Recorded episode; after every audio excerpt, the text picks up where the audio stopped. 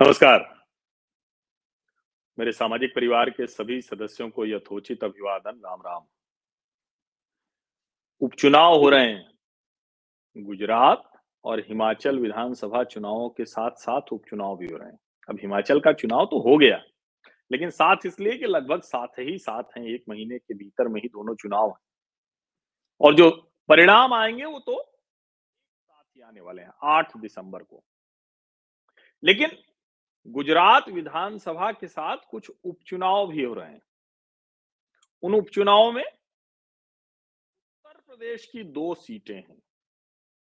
एक लोकसभा और एक विधानसभा। दोनों बड़ी महत्वपूर्ण सीटें हैं। एक आज़म खान का घर है, आज़म खान की सीट है। दूसरा अखिलेश यादव, या कहें कि मुलायम सिंह यादव, स्वर्गीय मुलायम सिंह यादव जी का। अखिलेश यादव जी का घर है और मुलायम सिंह जी की सीट है। मुलायम सिंह जी इस पर धर्मेंद्र यादव को भी सांसद बना चुके हैं। अब मुलायम सिंह जी की उसी विरासत को आगे बढ़ाने के लिए डिम्पल यादव मैदान में। पहले कई बात हो रही थी, लेकिन चूँकि धर्मेंद्र यादव को अखिलेश यादव ने आजमगढ़ में अवसर दे दिया था, इसलिए अब वो संभव नहीं था। ये संभव नहीं था कि फिर से उनको अवसर दे दिया जाता। और ऐसे ही रामपुर में आज़म खान की सदस्यता गई, दोषी वो ठहराए गए हैं। भड़काऊ भाषण देने के मामले में, उस मामले में सर्वोच्च न्यायालय तक वो गए थे एमपी, एमएलए कोर्ट की जो सजा उनको थी उसके खिलाफ। लेकिन सर्वोच्च न्यायालय ने भी कहा कि इस पर हम कोई स्थगन आदेश नहीं दे सकते। और अब वहाँ उपचुनाव हो रहे हैं। अब इससे पहले रामपुर लोकसभा, वहाँ भी जो चुनाव हुए थे आज़म खान, अब आज़म खान का जरा आपको मैं बता दूँ। जो रामपुर लोकसभा है, अब रामपुर लोकसभा में पाँच में से तीन सीटें हैं। समाजवादी पार्टी के पास। दो सीटें हैं भारतीय जनता पार्टी के पास।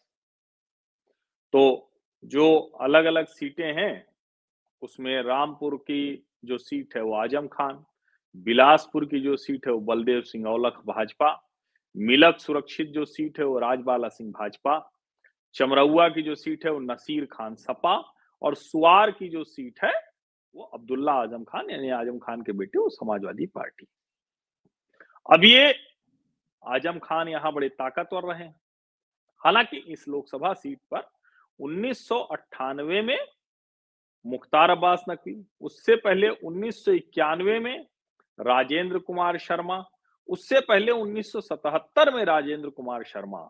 तो एक तरह से भारतीय जनता पार्टी के प्रत्याशी और हिंदू प्रत्याशी वो जीत चुके हैं, चुनाव आगे एक तरह से कहें कि वो संसद में पहुँचे। 2014 में भी भारतीय जनता पार्टी ने नेपाल सिंह को लड़ाया और वो जीत गए।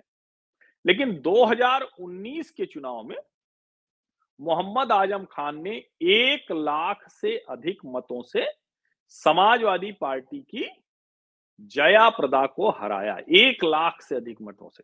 करीब तिरपन प्रतिशत मत आज़म खान को मिले थे और जया प्रदा जी को बयालीस प्रतिशत से ज़्यादा, एक लाख से अधिक मत से जीत थी। फिर विधानसभा चुनाव हुए। विधानसभा चुनावों में इसको कहते हैं ना कि अखिलेश यादव हारे थे। अखिलेश यादव एक तरह से कहें अगर कि जो सत्रह पहले हारे और फिर बाईस भी हार गए। मैं ये उन्नीस लोकसभा की बात कर रहा हूँ जिसमें आज़म खान एक लाख से अधिक मतों से जीते थे, एक लाख नौ हज़ार नौ सौ सत्तानवे मतों से। तिरपन प्रतिशत, बावन दशमलव सात एक प्रतिशत मत उनको मिला था। जयप्रदा भारतीय जनता पार्टी से लड़ी थी उनको बयालीस दशमलव तीन चार प्रतिशत मत मिला था और वो हार गई थी। कांग्रेस के संजय कपूर थे, पैंतीस हज़ार मत मिले थे उनको, साढ़े तीन प्रतिशत भी पूरा नहीं हो पाया था। अब जब उपचुनाव हुए, लोकसभा के अभी कहाँ कहाँ हुए थे आपको याद है? आजमगढ़ और रामपुर। क्योंकि अखिलेश यादव और आज़म खान दोनों ने कहा कि भारतीय जनता पार्टी को सिखाएँगे यहीं रहकर लड़ेंगे। मेरे लिहाज से बड़ा अच्छा निर्णय था। लेकिन ये निर्णय लेने के साथ लड़ाई भी लड़नी थी। ज़मीन पर भी लड़ना था। अब वो ज़मीन पर वो लड़ाई नहीं लड़ पाई समाजवादी पार्टी। उसका खामियाजा क्या हुआ?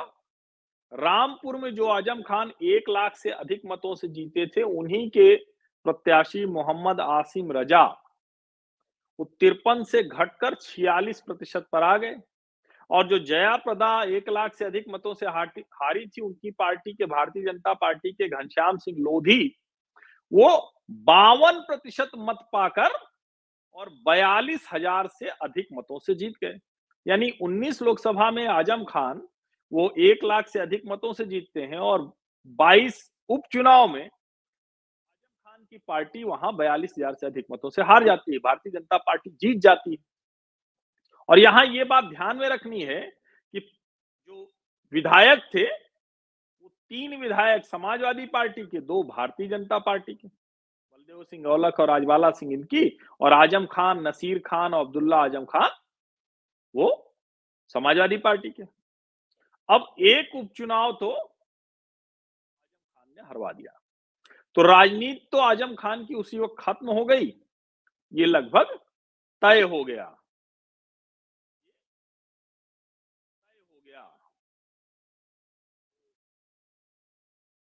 दूसरा आता है कि अगर आज़म खान की राजनीति खत्म हो गई तो क्या अखिलेश यादव की बची है क्या? तो अखिलेश आज़म की राजनीति दरअसल समाजवादी पार्टी की राजनीति है, जिसको मुस्लिम यादव राजनीति कहा जाता है, जिसको मुलायम सिंह यादव की राजनीति कहा जाता है। तो क्या मुस्लिम यादव की राजनीति सिर्फ़ रामपुर में खत्म हुई? नहीं, या कहें कि पिछड़ा मुस्लिम की राजनीति, वो आज़म खान आजमगढ़ में भी खत्म हुई। अब आजमगढ़ में तो पाँच के पाँचों समाजवादी पार्टी के थे। पाँच के पाँचों, गोपालपुर, सगड़ी, मुबारकपुर, आजमगढ़, मेहनगर सुरक्षित। सब की सब समाजवादी पार्टी। और यहाँ भी भारतीय जनता पार्टी जो जीत पाई तो चाहे रमाकांत यादव के साथ आए हो, तब जीती है। या उसके अलावा अगर कहें तो कभी ऐसा रहा नहीं। वो बहुजन समाज पार्टी अकबर अहमद डंपी यहाँ से जीत गए थे। वरना तो ये एक तरह से कहें कि जब से उदय हुआ समाजवादी पार्टी का, तब से उनकी सीट थी। 2014 में यहाँ से लड़े मुलायम सिंह यादव। मुलायम सिंह यादव के समय में भी गुड्डू जमाली शाह आलम लड़ गए थे। तो दरअसल अखिलेश की राजनीति तो एक तरह से मुलायम सिंह की राजनीति जो थी, वो तो उसी समय से झटके में आ गई थी। भारतीय जनता पार्टी से उस वक्त रमाकांत यादव लड़े थे। मुलायम सिंह यादव को 36 प्रतिशत से भी कम मत मिले थे। अब 2009 में चूँकि रमाकांत ने हराया था अकबर अहमद डंपी और दुर्गा प्रसाद यादव को तो उस लिहाज से थोड़ा ज़्यादा मत हो गए। लेकिन वैसे तो कम ही मत मिले मुलायम सिंह यादव को, छत्तीस प्रतिशत से भी कम। और जो दिनेश लाल यादव निरहुआ भी जीते हो पैंतीस प्रतिशत से कम में जीत गए। दोनों बार जो फैक्टर है वो है शाह आलम गुड्डू जमाली, जो बसपा से लड़े। शाह आलम को, गुड्डू जमाली को बसपा से 2014 में भी ढाई लाख मत मिला था। दो लाख छाछठ हज़ार पाँच सौ अट्ठाईस और 22 के उपचुनाव में भी दो लाख छियासठ हज़ार दो सौ दस। इसका मतलब समझते हैं? यानी शाह आलम, गुड्डू जमाली के पास ढाई लाख जो मुसलमानों का मत है, वो पक्का वाला है। पिछली बार मुलायम सिंह यादव थे जब नहीं घटा तो धर्मेंद्र यादव क्या करके कर पाते तो धर्मेंद्र यादव बेचारे, वो हारे निरहुआ से, बड़े कम मतों से हारे, आठ हज़ार छह सौ उन्यासी मतों से। क्योंकि मुलायम सिंह यादव जब जीते थे तो तिरसठ हज़ार मतों से जीते थे। और अखिलेश यादव जब 2019 में लड़े तो वो जीते कितने मतों से? ढाई लाख से अधिक मतों से। क्यों? क्योंकि गुड्डू जमाली नहीं लड़े थे, शाह आलम। वो लड़े होते तो अखिलेश यादव 2019 का ही चुनाव हार गए होते। तो दरअसल यादव और आज़म खान की राजनीति तो खत्म हो चुकी है। लेकिन लोग देख नहीं रहे, अभी भी उनको बड़ा नेता माने हुए हैं। फिर विधानसभा चुनाव में अखिलेश यादव को सीटें मिल गई, सौ से ऊपर अच्छी सीटें मिल गई। तो लग रहा है कि अभी भी उनकी राजनीति है, लेकिन उतनी राजनीति तो अभी रहेगी ही रहेगी और वो पलट भी सकती है अगर ये नेता मेहनत कर। लेकिन मेहनत कर रहे हैं क्या? तो 22 के उपचुनाव में तो दिख गया रामपुर और आजमगढ़ दोनों हार गए। अब मैं क्यों कह रहा हूँ कि मैनपुरी और रामपुर विधानसभा, ये चुनाव तय करेगा कि अखिलेश यादव की जो राजनीति है, आज़म खान की राजनीति जो है, जो मेरे हिसाब से खत्म हो चुकी है, उस पर मुहर लगेगी क्या? ध्यान से सुन लीजिए, बता देता हूँ मैं आपको। पहले बात कर लेते हैं रामपुर की। रामपुर की जो विधानसभा है यहाँ आज़म खान आठवीं विधानसभा में आए थे। कौन सी विधानसभा? आठवीं। आठवीं मतलब अस्सी। जनता पार्टी सेकुलर। और ये मोहम्मद आज़म खान आठवीं नौवीं दसवीं ग्यारहवीं बारहवीं तेरहवीं विधानसभा में गलती से अफरोज अली खान जीत गए थे कांग्रेस पार्टी अब सोचिए। आठवीं विधानसभा में, जो आज़म खान विधानसभा में घुसे रामपुर से तो लगातार जीतते गए। फिर चौदहवीं, पंद्रहवीं, सोलहवीं विधानसभा में वही जीते। सत्रहवीं विधानसभा में तंजीम फातिमा, सत्रहवीं, अठारहवीं में। और उसके बाद मोहम्मद आज़म खान फिर से आए। मोहम्मद आज़म खान फिर से आए। तो उन्होंने भारतीय जनता पार्टी के आकाश सक्सेना को हराया। अच्छा यहाँ ये जान लीजिए कोई मत वत नहीं बढ़ता है। बसपा से लड़े थे सदाकत हुसैन 4,940 मत उनको मिले थे ढाई प्रतिशत से भी कम। कांग्रेस से लड़े थे नवाब काजिम अली खान चार हज़ार मत पाए थे दो प्रतिशत से भी कम।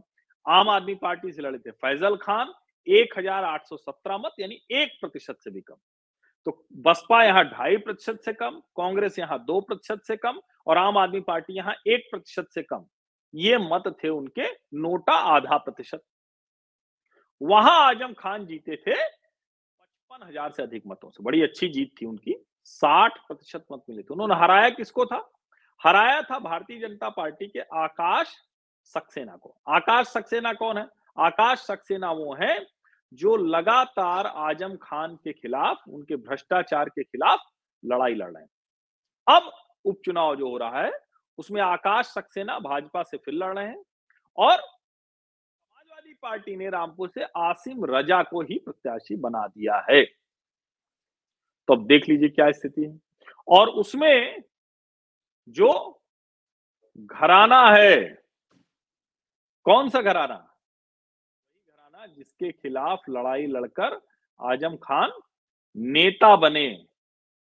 तो इसीलिए वो लड़ाई भी बहुत ज़रूरी समझनी है कि वो लड़ाई कौन सी है। तो अब वो लड़ाई मैं आपको बताता हूँ। कांग्रेस के नेता हैं, पूर्व मंत्री रहे, उनका नाम है नावेद मिया। नावेद मिया आकाश सक्सेना के साथ फ़ोटो डालते हैं। आकाश सक्सेना से मिलने पहुँचे थे नावेद मिया। अब ये जो नवाब काजिम अली खां हैं, उन्होंने भारतीय जनता पार्टी के प्रत्याशी आकाश सक्सेना का समर्थन कर दिया वो कह रहे हैं, भैया, कि आज़म खान को हटाओ, ये किसी भी स्थिति में ठीक नहीं है। उनके साथ नावेद मिया के जो समर्थक हैं, गन्ना विकास परिषद के पूर्व चेयरमैन बाबर अली खां भी थे, दूसरे भी उनके जो साथी थे, वो सारे लोग भी थे। तो यानी अब आज़म खान सीट पर थे? उस सीट पर आज़म खान के सारे विरोधी वो भारतीय जनता पार्टी के साथ हैं, चाहे वो नावेद मियाँ हो, चाहे वो बाबर खां हो। ये वहाँ के मुस्लिम उनके साथ के कह रहे हैं कि भाई, आकाश सक्सेना के जीतने से यहाँ खुशहाली आएगी अब आप सोचिए, सब इस तरह की स्थितियाँ बन गई रामपुर में। अब चुनाव कौन जीतेगा, कौन नहीं जीतेगा, लेकिन आज़म खान की राजनीति खत्म हो गई है। हार गए तो पक्की वाली मुहर लग जाएगी, नहीं हारे, होगा कि अच्छा मुहर अभी पूरी नहीं लगी है, कहीं कागज़ रह गया है जरा सा। राजनीति तो पहले ही अखिलेश आज़म की खत्म हो चुकी है। अब मैनपुरी की बात करें, मैनपुरी ज़्यादा रोचक है, क्योंकि मैनपुरी की पाँच जो विधानसभा है उसमें भी दो में भारतीय जनता पार्टी है। मैनपुरी से जयवीर सिंह है भाजपा के और भोगांव से राम नरेश अग्निहोत्री हैं भाजपा के। अब यहाँ से भाजपा ने मुलायम के ही नजदीकी रहे रघुराज सिंह शाक्य को उतारा है।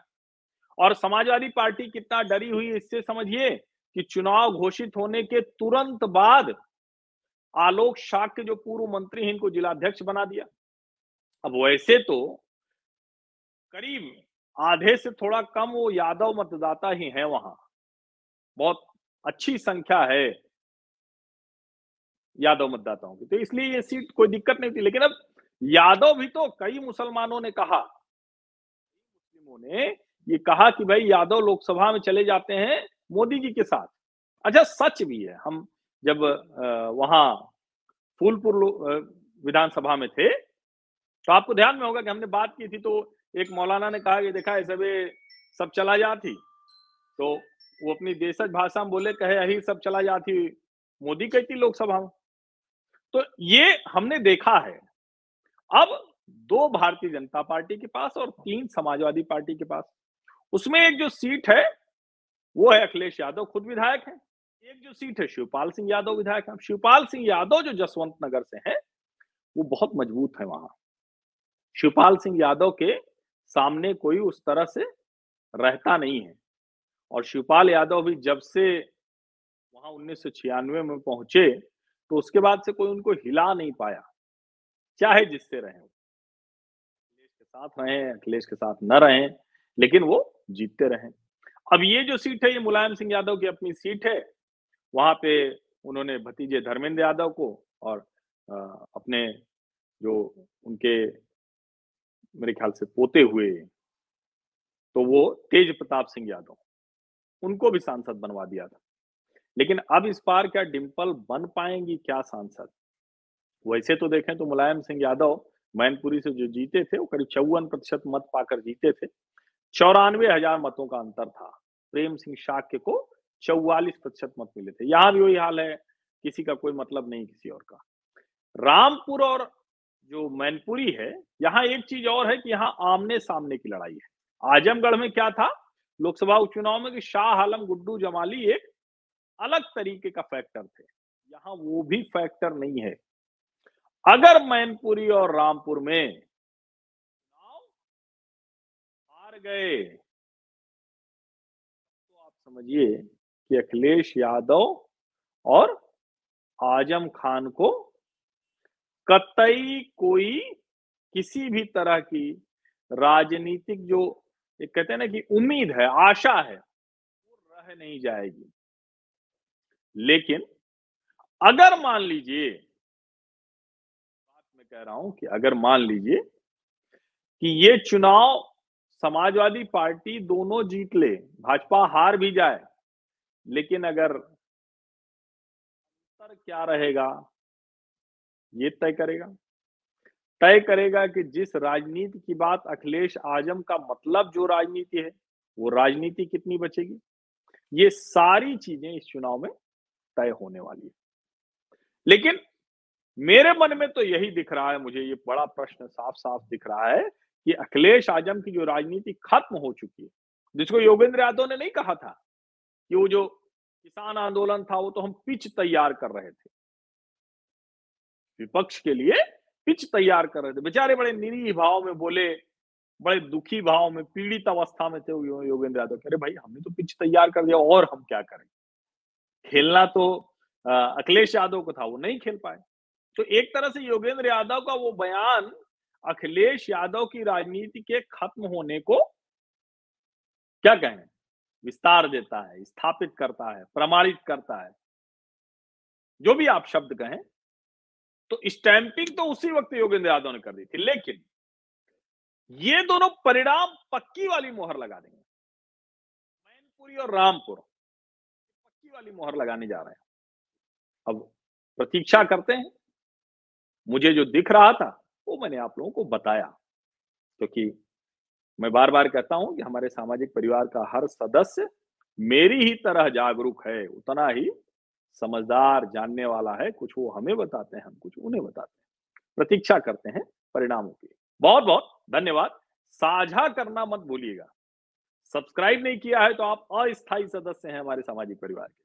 सदस्य तो हमारे सामाजिक परिवार के ही हैं, लेकिन अस्थायी। तो स्थायी बनने के लिए सब्सक्राइब ज़रूर कर लीजिए, नोटिफिकेशन वाली घंटी दबा दीजिए, लाइक का बटन तो अब तक आपने दबा ही दिया होगा।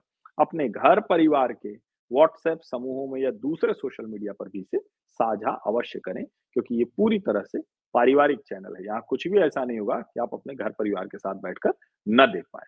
बहुत बहुत धन्यवाद।